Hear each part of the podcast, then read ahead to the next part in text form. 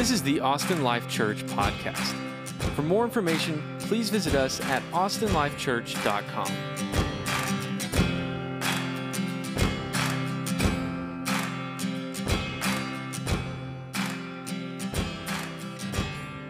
If you have your Bible, I'd love for you to turn to Ephesians chapter 6. Uh, if you don't, if you use a device, um, rock on, use your device. Uh, if you don't own a Bible, there's some that we have out at a table there, even at the info desk, and we'd love for you to take it home with you. Um, we, we believe these words to be 100% true. And uh, I love this quote from Francis Chan uh, in his book, Letters to the Church. Uh, got it this time. Thank you, Mike, for that uh, encouragement. Uh, he, he said the only, oh man, what did he say? I, if I'm going to quote someone, I should quote it accurately, right? Like, shouldn't that be the case? I don't want. That's fair. Um, if I can get to it quickly, I will. If not, I'm going to summarize it. Let's see if it opens up on my my my Kindle. Come on, come on. No, no, it, it didn't. It didn't. He he was talking. He was talking about.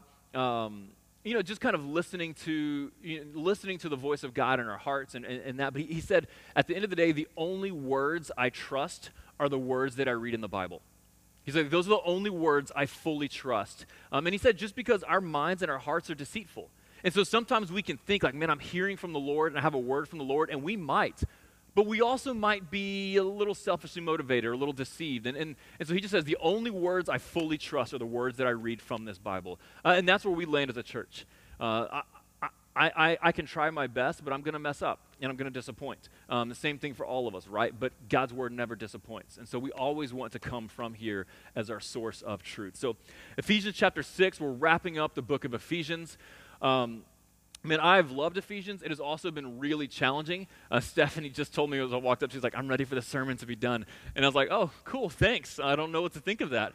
Um, but it's just been, it's, this has been a hard week for me. Um, I, the second I started writing this sermon, I told Stephanie, I was like, this is going to be tough. It's going to be a tough week. Um, and I knew that there was going to be spiritual attack. And there's been a lot of that for me in this book. And so I think that's what she's meaning. She's like, let's just move on to something else, um, maybe. Uh, and so we will wrap up Ephesians today. Uh, next week, we'll have one more Sunday here at 10 a.m. Um, a friend of ours, Eric Estes, will be preaching. And then the following Sunday, the first Sunday in June, 5 p.m., at the Mission Possible building, which is one block around the corner here off of 12th and Chicon. Is that right? Um, 5 p.m. is where we will be meeting for the months of June and July. So, all of June and July, 5 p.m. at Mission Possible. And we're going to be going through different Psalms uh, and, and, just kind of thinking through the Lord is. Uh, so, multiple Psalms just kind of talks about the Lord is my strength, the Lord is my shepherd, right? So, we just want to focus in the Psalms on who is God right? Who, who is this God that we, we worship? And so we'll, we'll just spend time throughout the Psalms uh, in, in the summer. I love the Psalms. Uh, David was an emotional train wreck. Uh, and so, I mean, guys, just up and down, up and down. And so, if you're ever like, I'm such a basket case, so was David, so you're not alone. Um, I'll join you in that. Like, it's okay. David lays it all out on the pages of Scripture, which I'm so grateful for. Um, and we get to see into the heart of uh, really what I think humanity is. And so I'm excited to get in the Psalms. Uh, so, enough about that. Let's get to Ephesians chapter 6. Uh, we'll read verses 10 through 24, and then we'll just talk about it a little bit. Ephesians 6, starting in verse 10. Finally, be strong in the Lord and in the strength of his might. Put on the whole armor of God, that you may be able to stand against the schemes of the devil. For we do not wrestle against flesh and blood, but against the rulers, against the authorities, against the cosmic powers over this present darkness, against the spiritual forces of evil in the heavenly places. Therefore, take up the whole armor of God, that you may be able to withstand in the evil day, and having done all, to stand firm. Stand therefore, having fastened on the belt of truth, and having put on the breastplate of righteousness, and as shoes for your feet, having put on the readiness given by the gospel of peace. In all circumstances, take up the shield of faith, with which you can ex- extinguish all the flaming darts of the evil one. And take the helmet of salvation and the sword of the Spirit, which is the word of God, praying at all times in the Spirit, with all prayer and supplication. To that end, keep alert with all perseverance, making supplication for all the saints, and also for me, that words may be given to me in opening my mouth boldly to proclaim the mystery of the gospel for which I am an ambassador in chains, that I may declare it boldly as I ought to speak. So that you also may know how I am and what I'm doing, Tychicus, the Tychicus, the beloved brother and faithful minister in the Lord, will tell you everything. I have sent him to you for this very purpose, that you may know how we are, and that he may encourage your hearts. Peace be to the brothers, and love with faith from God the Father and the Lord Jesus Christ. Grace be with all who love our Lord Jesus Christ with love incorruptible. Let's pray. God, these are your words. You inspired Paul uh, to write. And so while Paul was a human instrument and his hands um, and is what penned this letter, it is your word, God, uh, given to him. And so we take this from you. God, we ask that you will teach us, that it will not uh, return void, that we will be changed by it, God, that we will see you and know you and know how you want us to live in response to your word. God, may we not flippantly push it aside, but may we, in reverence and awe, sit before you and hear what you have for us. Would you take a second and would you ask for God to free you from distraction? That your mind would be clear, that, that anything that is troubling you or causing you to be anxious would be set free, that you could hear from the presence, from the voice of the Lord today.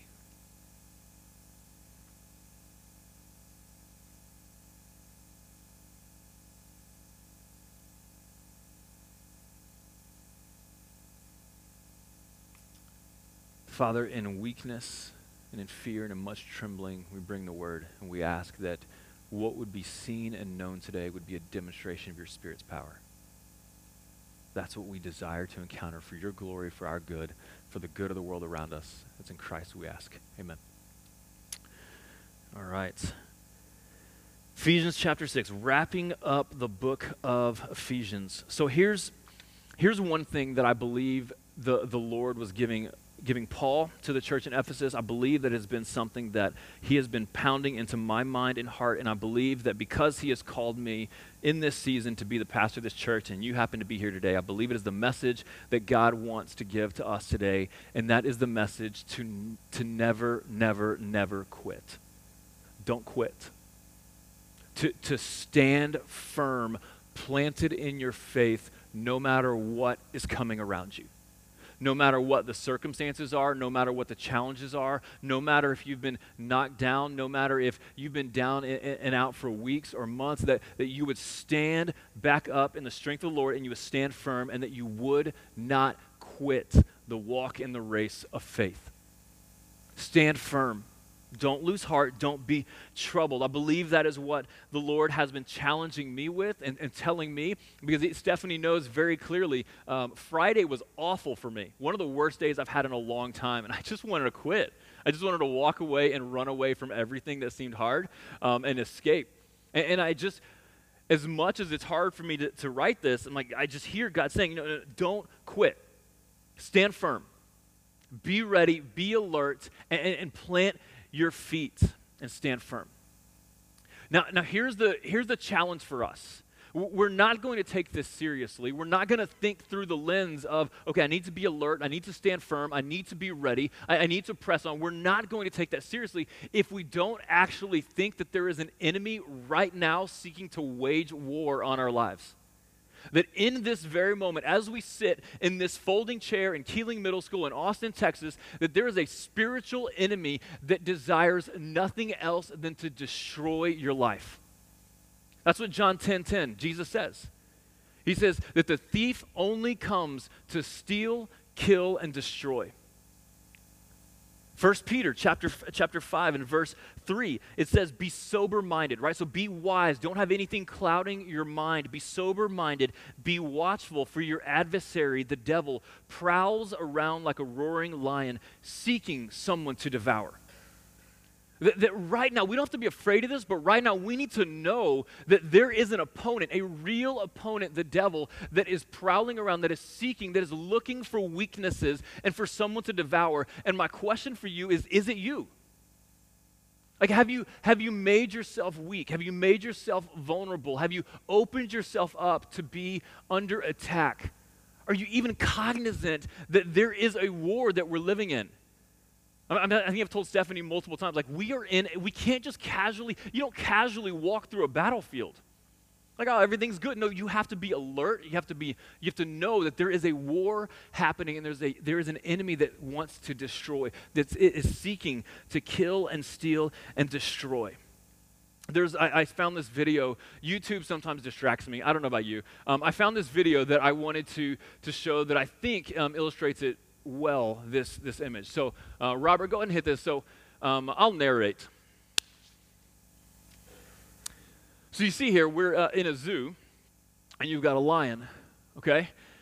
Down here in the south in the corner here, you've got a bird, a heron is what it's called, and he's just like, hey, I'm gonna have a drink of water.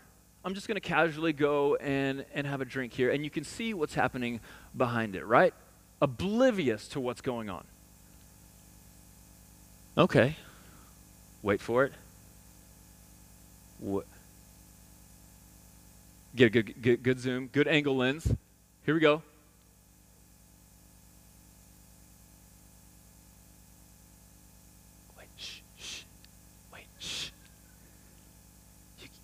You can't.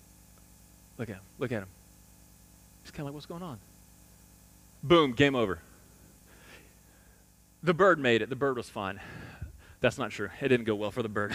Um, you can go ahead and kill it now, Robert. That's good. We don't. We don't. It's. It's. Uh, they were just playing tag. They were just playing tag, and the bird's it now. Um, so Look, here's the deal. I show that I show look, it's the circle of life, okay, y'all? It's just it's just it's just what happens. But I show that to say I really believe a lot of times we're a lot like that bird. And we're just casually wanting to walk over here and have a drink. And we just want to do our thing. And we don't want to we don't want to pay attention to what what is around us. And all the while the Bible tells us that there is an enemy that is crouching and sneaking and looking and seeking for someone to devour, and it's not a bird, it's, it's us. That, that, that the enemy wants to steal, kill, and destroy so that our lives are destroyed and so that we take away the glory of God that He created us to give Him. That our worship is suppressed and crushed under the attacks of the enemy. And so often we're just, we just take it so casual. And I think that's what the enemy wants us to do. Is just to kind of think out of sight, out of mind, like it's all good. And, and, and all the while, he's just lulling us to sleep and he's looking to attack and to devour. And we just have to know that there is an enemy who is ruthless and relentless, and that's his end game. That, that's his objective. And if, and if we casually think, like, ah, you know, then we're dropping our guard and we're the bird and he's just looking to destroy. So how does how does the enemy attack? I mean, it says here, right, in, in verse uh, in verse 11, to be able to stand against the schemes of the devil. Right? That the, the, the, devil is scheming and is smart and is intentional and is looking for weaknesses and is patient and is waiting for us to drop our guards. And he's scheming against us. And he wants us, he wants us to do what verse 12 says. He wants us to blame other people. Right? He wants it for the hardship and for the adversity. He wants us to look at other people and accuse other people. Because when we're accusing other people, we're not actually accusing the accuser. We're, we're putting the blame on someone else. And Paul says, no, no, like, we don't wrestle with flesh and blood right? The wrong done against you, sure, it may have been done by a person, but ultimately it's from the enemy who is beneath it all and is the one who is driving everything. Our wrestle is not primarily with each other. And we spend so much energy and so much effort being angry and frustrated and pointing fingers and accusing other people, all the while the actual accuser is just not even being regarded to. And he's like, he's scheming and he's plotting and he's looking and he's smart. And so, what's his objective? Big picture, the objective of the devil is to get our eyes off of the Lord and to get us focused on the things around us. That's what we see in the very beginning of Genesis chapter 3, where, where there's this fruit, and the enemy is like, hey, hey, hey, hey, look over here. Don't look at God. Look at this. Focus on this fruit. Focus on this tree. Don't look at God. Don't trust Him. Don't, don't obey Him. And He just wants to start tempting us with this desire. Just a subtle, easy small desire. And there's nothing necessarily wrong with desire, but if we don't handle it properly, it's like a firework and it can blow up and burn the house down. and he just wants to get our desires leaning a certain direction. He wants to he wants to meet us in disappointment because we live in a broken world where broken things happen and we're disappointed with life and the enemy wants us focused on that disappointment. And as people who look for satisfaction and joy he wants us to look around us for the answer to that disappointment rather than to look to the source of satisfaction and joy. He wants us desiring a fix desiring an answer in another place beside the lord.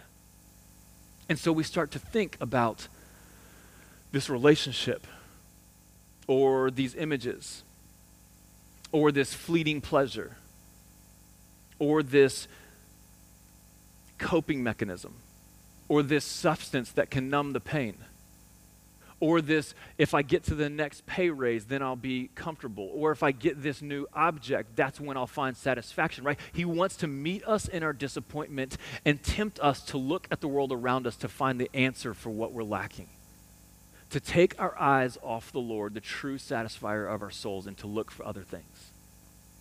And so he's going to start with that, that desire. And what I'm confident is every one of us can even start to list those desires. Right now, we can start to list those ways that we, we look to something else for our answer. And then it's one small step of compromise. Right? More often than not, we're not going to go from here to here. We're going to go from here to here. And we're just going to slightly open the door. And, and then we're just going to kind of play with fire a little bit. And we're just going to, instead of exposing the, the darkness to light, as he talked about um, previously in Ephesians chapter 5, we just want to kind of keep it under wraps, right? And just compromise just a little bit. And that's all the devil wants. And then that compromise is going to turn a little bit more and a little bit more and a little bit more. And before we know it, the devil has taken us in sin to places we never thought we would go, far deeper than we ever thought we would be. Because he wants to steal, kill, and destroy. And he's never just going to say, like, hey, this fruit is going to ruin your life. That's never the temptation of the devil, ever. It's this fruit is going to be the answer to what you're looking for. And then we're going to bite, and then we're gonna, our eyes are going to be open, and we're going to see what have I done? But it just starts with this, this desire and for us to take our eyes off the Lord and to start to look at the things around us. And to compromise just a little bit and just a little bit and just a little bit. And before we know it, we haven't put to death things that are opposed to the Lord. And you can't play with fire and not get burned. And so that's what the devil wants to do. That's what he's, he's luring us and tempting us to do. And so let me, let me ask you this. If you were tasked with destroying your life, how would you go about it? If that was your task, was to destroy your life, what is the thing that you would take away that would crush you? What is the thing that, that you would add in that would just level you? What, what is the temptation, the desire, the, the longing in your heart that if you if you you know you and you were tasked with destroying you, how would you go about it? How would you go about it? Man, I, I I'll be honest, I know for me it's approval. It's this, it's this approval of, of feeling like I measure up. And there has not I've just been leveled by that over the past few years. And the enemy knew it, and he just continually went at it. Because I desire the approval of people more than the approval of God. And when my heart is connected to that, when that approval falls, which it will, so will my heart. So how would how would you take you out? Because that's how the devil is going to come at you. That's what we have to lay before the Lord and refocus our eyes on him. And so Paul says, hey, there is an enemy right now seeking to devour. We don't wrestle with flesh and blood. We wrestle against the rulers, against the authorities, against the cosmic powers over the present darkness, against the spiritual forces of evil in the heavenly places. Like there is an army seeking to destroy us, seeking to devour. And so he says, Therefore, take up the whole armor of God that you may be able to withstand in the evil day, and having done all, to stand firm. Paul says, stand firm. There is an enemy and there is an attack, but stand firm. Don't quit. Don't run away. Don't back down. Don't hide. Stand firm. Dig your feet in and stand firm. Sometimes this is like, sometimes it, it takes everything in you just to stand firm, right? Sometimes it is so hard and so crushing that you don't, you don't know how to. I've never been in a season more in my entire life where I have wanted to quit. Everything ministry, life, everything. Paul talks about in, in 2 Corinthians 1. He says that he, you know, they were so burdened that they despaired of life itself. My tra- the way I understand that, they were so burdened with weights that they would have been great going to sleep and not waking up the next morning. and, and, and I get that. I understand that feeling. Was just like, I would be okay with this just being done. Right? And so sometimes in those moments, it's incredibly difficult to stand firm. And yet that's the call. Stand firm. Don't quit. Don't run away. Don't back down. Just stand firm. And how do we do that? Go back to verse 10. Be strong in the Lord and the strength of his might. It is going to take incredible strength to stand firm when it feels like the world is crashing around you and pressing in on you. When it feels like every attack and temptation known to man is just coming at you at one point, it's incredibly difficult to stand firm. We need incredible strength. Now, our problem as, as able people is that we like to rely on our own strength. Like, we're going to put together our system of accountability and we're going to muscle our way through. And, like, we messed up then, but not anymore. I'm done messing up. I'm done with that sin. I'm moving on. And we're going to muscle our way through with this willpower that we have. And what happens? If you're anything like me, what, five days later, 10 days later, there I am right back in it. But I swore it was going to be different this time, right? Have any of you ever made that commitment? Like, I am not doing this again. I'm done. It's, uh, it's, it's done. And then you look back later and you're like, how did I get right back here again? And, and the problem is because we're trying to stand firm in our own strength. We're, we're trying to fight on our own strength and our own ways and what makes sense to us. And, and we just can't rely and trust ourselves. We, we can't we have to stand firm in the strength of the Lord. It's there for us to be had. The strength of the Lord is there for us to be had. I think about David and Goliath, right? Like you, you probably know that story. Little, little shepherd boy, teenage boy, David. I mean, you got Goliath, the, the champion of the Philistine army, and every trained military professional in the Israel army is scared to go up against Goliath. Like they don't want to go 1v1. They don't want to have that because Goliath is undefeated and will straight knock you out. Well, here comes teenage boy David, and he's like, No, I'll do this. Let's go. I'll take on Goliath. And it says that he ran into battle. Like he, he, he ran towards Goliath. And he says in there, he says, You come to me with a sword and with a spear and with a javelin, but I come to you in the name of the Lord of hosts. He says that today that, that, that the Lord will give you over to me, that you may know there's a God of Israel, and that all of his assembly may know that the Lord saves, not with sword and spear, for the battle is the Lord's, and he will give you into, the, into my hand. And so David runs into battle, not his own strength. He's, he's got a sling and a rock. But he runs into battle knowing that the strength of the Lord is already there. It's already there. We already have the strength of the Lord. We just have to stand and walk in it. And if we think we're going to go our own way and our own wisdom and our own logic, we're going to get beaten. We've got to stand firm in the strength of the Lord. And so let, let me just tell you today from, from, from a person who, man, my confidence has been rattled. And I've been, I think, incredibly open with my own wrestle of faith in the last few months that there is freedom and life in the Lord. And it's not because of your strength or my strength. It's not because we're going to get it right this time. It's because of His strength and it's already there. It's already there for us to have. And so when attacks come and when anxiety presses in and when depression lingers and when these temptations move in and when your world starts to crumble and fall apart, the strength of the Lord never fades. It never fails. It is present. Know that and stand firm in it and don't quit. Don't quit. And so here's how we walk in the strength of the Lord. Verse 13 by taking up the whole armor of God. It says it in verse 11 as well put on the whole armor of God. How do we walk in that strength? We put on the armor of God. We put on his defense mechanisms, we put on his strength. Now, here's the thing with armor, right? This is, I know this is going to be earth shattering. Armor is only effective if you are wearing it. I get it. Like that changed everything for you. I know that, right? So if I'm going into battle and my armor is over there to, to protect my, my chest, it's not going to go. Like if I get stabbed in the chest, well, that armor does me no good.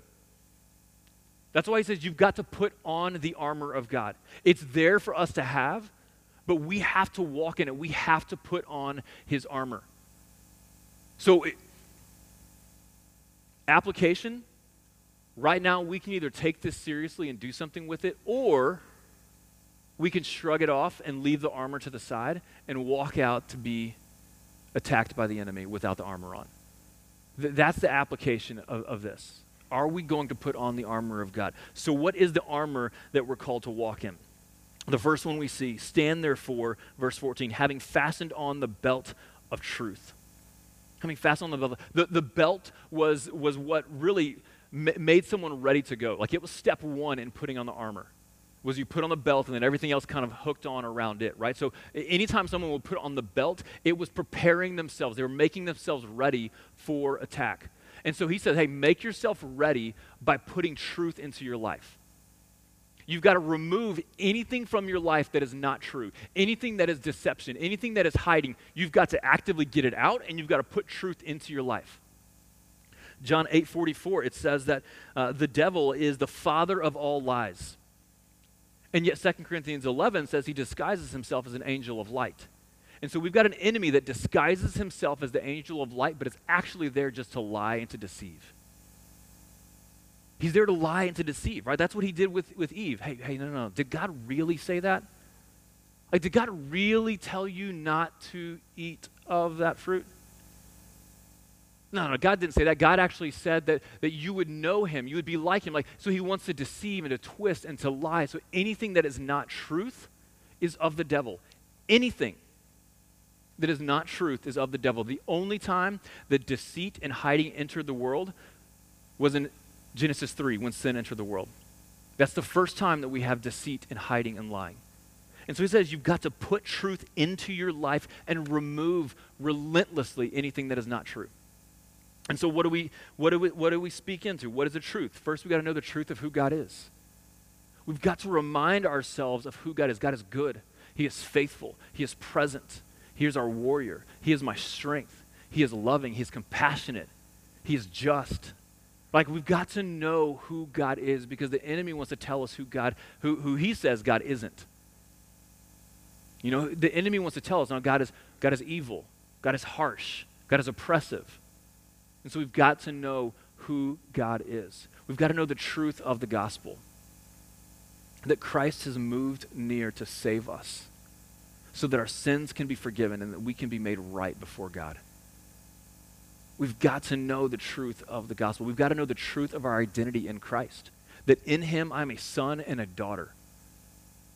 That, I am not uh, some orphan left on the side. I am adopted into His family. I am known. I am seen. I am cared for.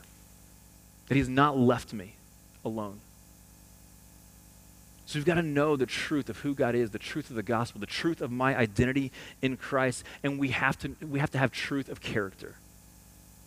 Right? We have to have truth of character. The enemy is looking for us to introduce deceit, deception, and lies. Because you can't have on the armor of truth while lying. Colossians 3 says, don't lie. It's just that it's that simple.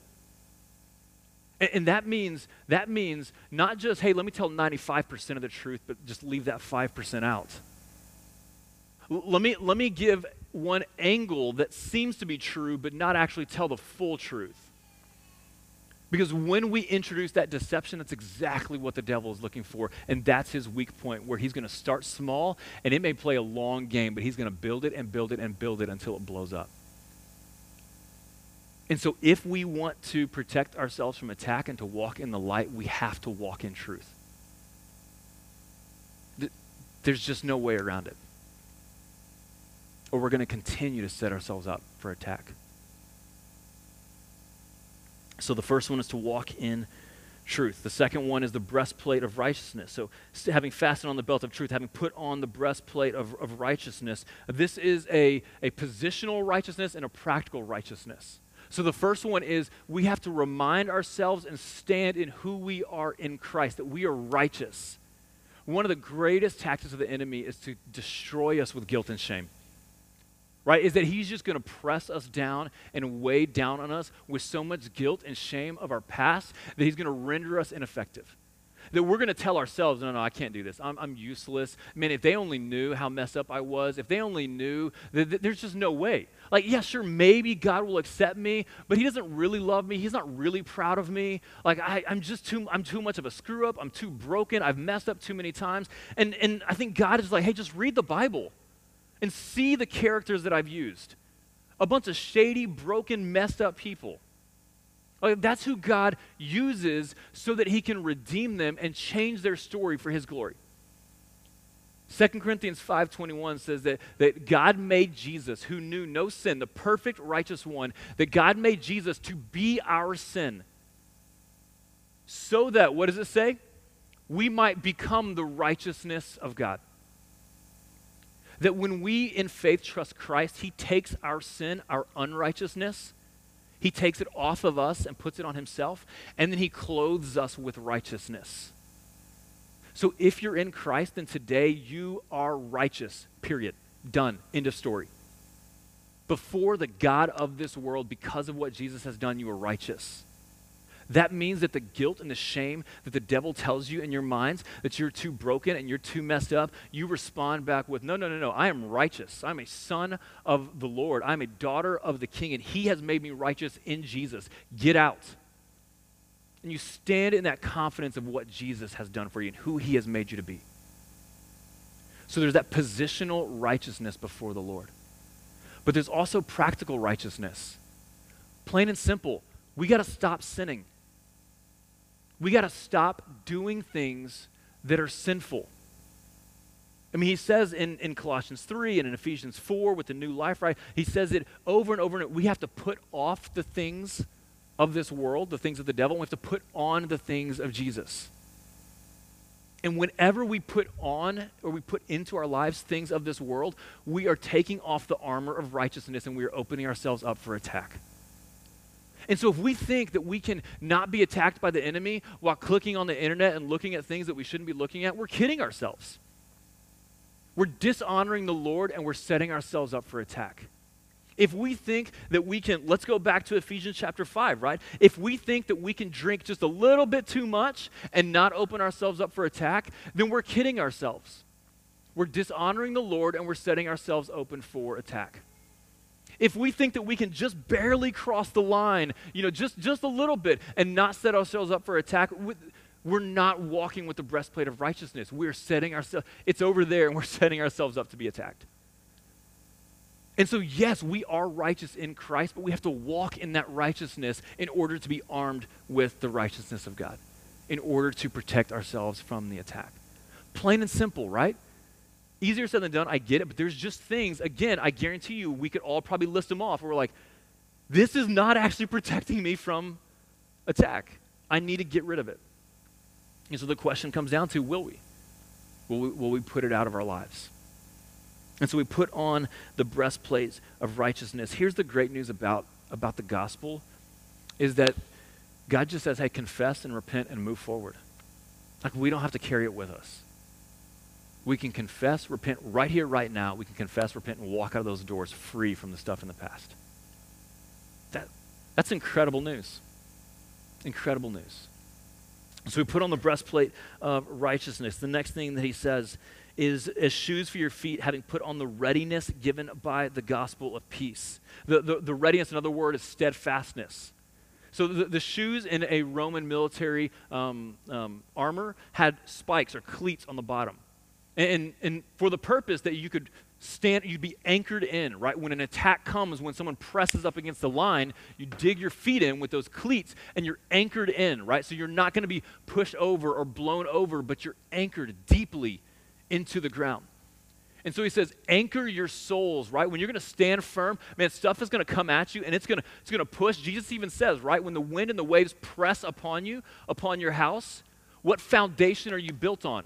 What are you anchored into? If you're anchored into the sand, if you're anchored into something that's going to shift, if you're anchored into something else that's going to fall, you're going to fall with it. But if you're anchored into the gospel of peace, then you're going to have peace in your soul that no matter what storm is crashing in on you, you're good. You, can stand firm because you've got the peace of the gospel. It makes me think of Jesus on the boat, right? The, the disciples are on the boat and the storm is raging on, and these professional fishermen are f- afraid they're going to die. They're like tossing water out with a bucket, and Jesus is taking a nap. Like he's just, na- I love that it puts that in the scripture. Like he's just napping. Because the peace of Jesus says, man, whatever storm comes, I can stand secure and firm. I'm not going to be pushed over because of the gospel of the peace. Do you know that peace of the gospel?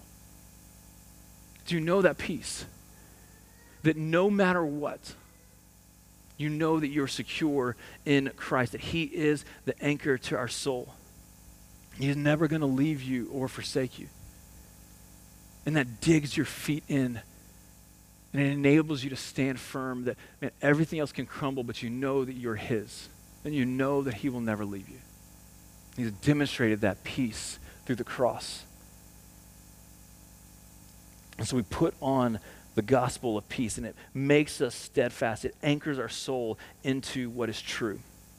And then he says to take up the shield of faith in all circumstances. Take up the shield of faith, which with, with which you can extinguish all the flaming darts of the evil one. Man, the evil one is going to throw darts at you. He's going to throw attacks at you. It's going to happen. But our front line of defense, what we can put out in front of everything is faith. Is that, that steady conviction and resolved determination that God is who he is and that his word is true. Faith is what activates everything else. If I don't have faith in who God is, I'm not going to believe anything else. I'm not going to believe the gospel, the, the, the, shoes of peace in the gospel. I'm not going to believe the, the helmet of salvation. I'm not going to believe the breastplate of righteousness. It's our faith that says, no, God is true. God is real. His word is true. He's good. And so I put on faith and I hold it out in front of me. And that is what enables everything else to stand and to remain, is this faith. I mean, if faith is not easy, right? Like I'm, I don't know about you, sometimes I'm just tired of living by faith. I want to live by sight. Like I just want, I want it to be easy. And faith is tough. And so we choose every day to trust and to put our faith in God because He is who He is. It's faith that tells us, man, the strength of God is there. I just have to step. I don't have to hope that His strength is going to be there to hold me up. It is there. He, it, uh, it tells me that it's true and that I can walk forward in confidence. And so we put up the shield of faith. Next thing, we take on the helmet of salvation. We, we put on the helmet of salvation. We protect our minds and our, eh, with the truth of salvation, right? None of this is effective without salvation. Salvation is what takes us from darkness to light. It's what makes us a child of God rather than a child of the devil. And so we have to have salvation in Christ, that He is the one that saves us. And, and so we set our mind on things above. That's what Colossians says. We fill our minds with the truth of salvation. I think, oh, man, so often we're filling our minds with things that are not of the Lord, that are not of truth. So we, we have to put on the helmet of salvation. We have to set our mind on things above. What are you inputting into your mind? What, what music is filling the neural pathways of your mind? What TV shows are burning images into your mind? What, what are you putting into, what are you protecting your mind with? I'm fascinated with the brain. I'm fascinated with, with neural pathways, right? I, I think I've talked about that before, that there are physical pathways in our brain and it's like a pathway. If you walk up to a field and there's a pathway, you're most likely just going to walk down that pathway rather than walk through the tall grass. And it's the same thing with our mind. When we input things into our mind, we create these neural pathways. And the more that we put those things into our mind, the more those pathways are deeper and deeper and deeper and more pronounced. And so naturally, without even thinking about it, we start walking down those pathways. You ever seen that in, in just a grass or something? Like you don't even think about it, you just walk on that pathway. It didn't matter there's a sidewalk right there. there's a pathway here that saves me 2.4 seconds. And so we don't even think about it. We just walk down it. And that's what happens with our brains is that we're creating these neural pathways that we don't even think about anymore because they've become habits and patterns and repeated things that we go to. The great news of the gospel is that, and of how God's made us, is that those can be changed. And as we put on the helmet of salvation, we recreate new pathways for our brain. We start to think differently and see differently. But we have to put that into our lives. We have to get rid of the other things that are creating the negative pathways and put in truth. We have to put on the helmet of salvation. And finally, we, we, put, we pick up the sword of the Spirit, the Word of God. Right? Like we, we need something to fight back with. We need something to hit back with. Satan's going to come at us and we can defend and we can protect, but man, he gets too close. Like we want to chop him down, right? We want to give a little stab there. We want to, want to, we want to get him, right? right? Thank you. We need something to fight back with. And God tells us that we have the sword of the Spirit, which is the Word of God. Jesus, early in his ministry, was led out by the Spirit of God. I always find that fascinating. The Spirit of God led Jesus into the wilderness where he fasted for 40 days. And it was also in that wilderness where he was tempted by the devil. So even Jesus is tempted by the devil. And I find it fascinating. Do any of you ever find that you, you sit down to pray or to read and like you're just, your brain is gone? Like you can't stay focused for more than 30 seconds right? You come in here and you're like, I'm going to worship the Lord, and then boom, something happens. You see someone, you're, you're triggered of a reminder, something, right? And and yet we see that with Jesus too, because the devil doesn't want us to worship God. Like he doesn't want us to to read his word and to commune with him, and so he's going to attempt to come and to to derail that. And so when he did that with Jesus, three specific temptations and three immediate responses. It is written. Every time, that's what Jesus responded with, was the word of God. The devil says this, and Jesus says, No, it is written this. The devil says that, and Jesus says, No, it is written this. It is written. We have to hold tightly to the word of God. This is our, def- this is our point of attack with the devil. When he says you're unlovely, we look to Romans 5 8 that says God demonstrates his love for you, that while you were in your worst, that's when Christ came and died for you. All right, we, we respond back with it is written. So we have to know the word. We have to know this. And we live in a day when fewer and fewer and fewer people know the word of God. Right? We just we don't know it. We don't know what it says. Psalm 119 it says, "How can a young man keep his way pure? By guarding it according to your word." We've got to know what God says here. We, we've got to obey the word. James says, don't just be a hearer of the word, but be a doer of the word. Right? If we want to attack back, we have to put it into action. We have to obey the word of God. We can't just read it and say, oh, this, man, he tells me that there's going to be attack and I put on the armor of God. Super, great, move on. No, we have to actually put on the armor of God.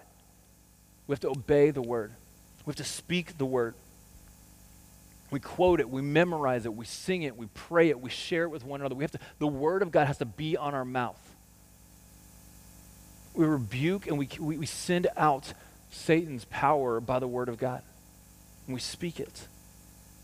Do you, do you know the word? So the, Paul's telling us, hey, there's going to be attacks. It's going to happen. And here's the armor we have. We have the truth. We have righteousness. We have steadfastness in the gospel. We have faith. We have salvation. And we have his word. We have everything we need to stand firm. But are we going to put that into our lives? Or are we going to leave some of the armor off to the side and open ourselves up for attack? Or are we going to know that we're at war and that God's given us everything that we need? Paul finishes by saying, In all things, at all times, we pray. Praying at all times in the Spirit with all prayer and supplication to that end, keep alert with all perseverance, making supplication for all the saints and also for me. All right, So we, we pray at all times, all places, for all things. Now, I don't know about y'all, but prayer is one of the hardest things for me to do. I, I just, I just feel like I'm not doing anything. Right? Do you, do you ever just sit there and you, you sit down and start praying and like your, your insides are just screaming at you to get to work, to go do something, to be active? Right? Like the ability just to sit still before the Lord. That's what happened with Martha. Like she just had to go serve and do something, right? She couldn't just sit at his feet. Prayer is so tough, yet it is the power that drives everything. Prayer is the work of ministry. It is how we are going to, to empower ourselves and others to walk forward and to put on the armor of God. We have to be a people who pray. And so we pray for others. We pray for protection. We pray for the church. We pray for friends who don't know Jesus. We pray at all times and in all ways. And put prayer into our lives. As a church, we want to be a church that prays more and more and more. We truly believe that, that if down the road we look back and there was success in this church, it's because that prayer is what fueled it. It's not going to be on our own strength. Like we're, we're dealing with the spiritual here. Like we can't control that. I can't, I can't force anybody to love Jesus. Like I can't control what happens at a spiritual level. Only the Spirit can do that. And so we have to pray and ask for the Spirit of God to move in our lives. We have to make that a discipline. Absolutely have to. And so we, we pray. I want to end it with this, and then we'll move on. So Paul, he, he says that he's going to send his buddy to pass on how he's doing. And then he c- concludes with peace be to the brothers and love with faith from God the Father and the Lord Jesus Christ. Grace be with all who love our Lord Jesus with love incorruptible. He finishes by refocusing our minds on Christ. Our attention is not to be on the devil. Right, we're not to walk around like looking for the devil and just trying to find the devil and everything. Our focus is to be on the Lord. And when our eyes and our heart's affections are on the Lord, then we're naturally going to put on truth. We're going to walk in righteousness. Our faith will be strong. We'll, we'll, we'll stand firm in the gospel. We'll walk in the truth of salvation. We'll pray, right? So our focus is to be on the Lord Jesus Christ because he's already won. That's one thing that I love about this. Paul doesn't say, hey, go and, and take down the devil. He just says, stand firm because the battle's already won. The day that Jesus walked out of the grave, the devil was rendered ineffective. His power was taken because Jesus already trampled over him in open victory. So it's there for us to, ha- to be had. We just have to walk in it and stand in the strength of Jesus Christ who's risen from the dead and conquered everything that this, the devil can throw at us.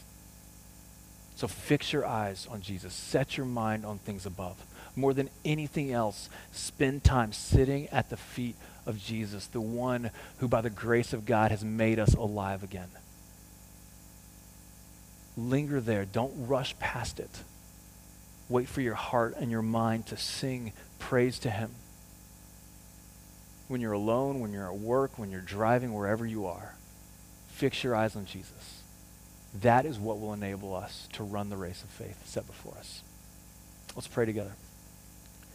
God, thank you for your word, and I pray, Spirit, that you will make it alive in our hearts.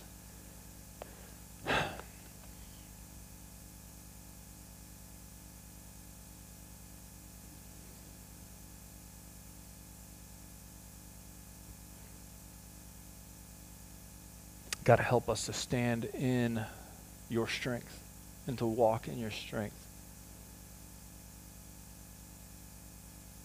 Anchor our hearts and our souls in the gospel of truth. Give us courage and humility to not think that we can fight on our own, but to trust you and to put on your full armor.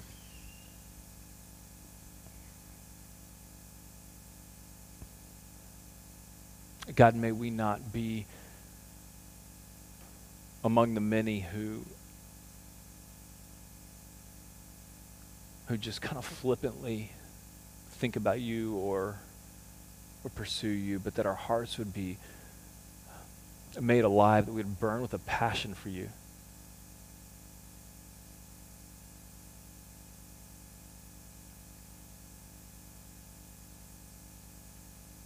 Would invite you to take a second and would you just would you just have a conversation with God?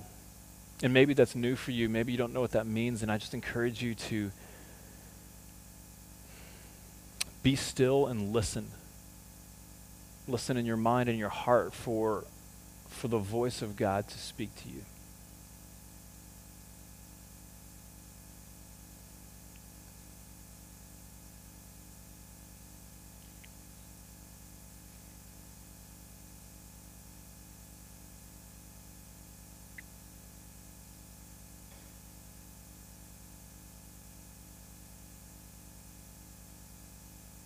Father, would you give us the faith to walk forward? Would you give us the, the focused mind that we would not believe even ourselves, we would not believe others, we would not believe logic or what, what, what seems to make sense, but we would believe your word and your voice, and that we would, in confidence and trust in you alone, follow in obedience.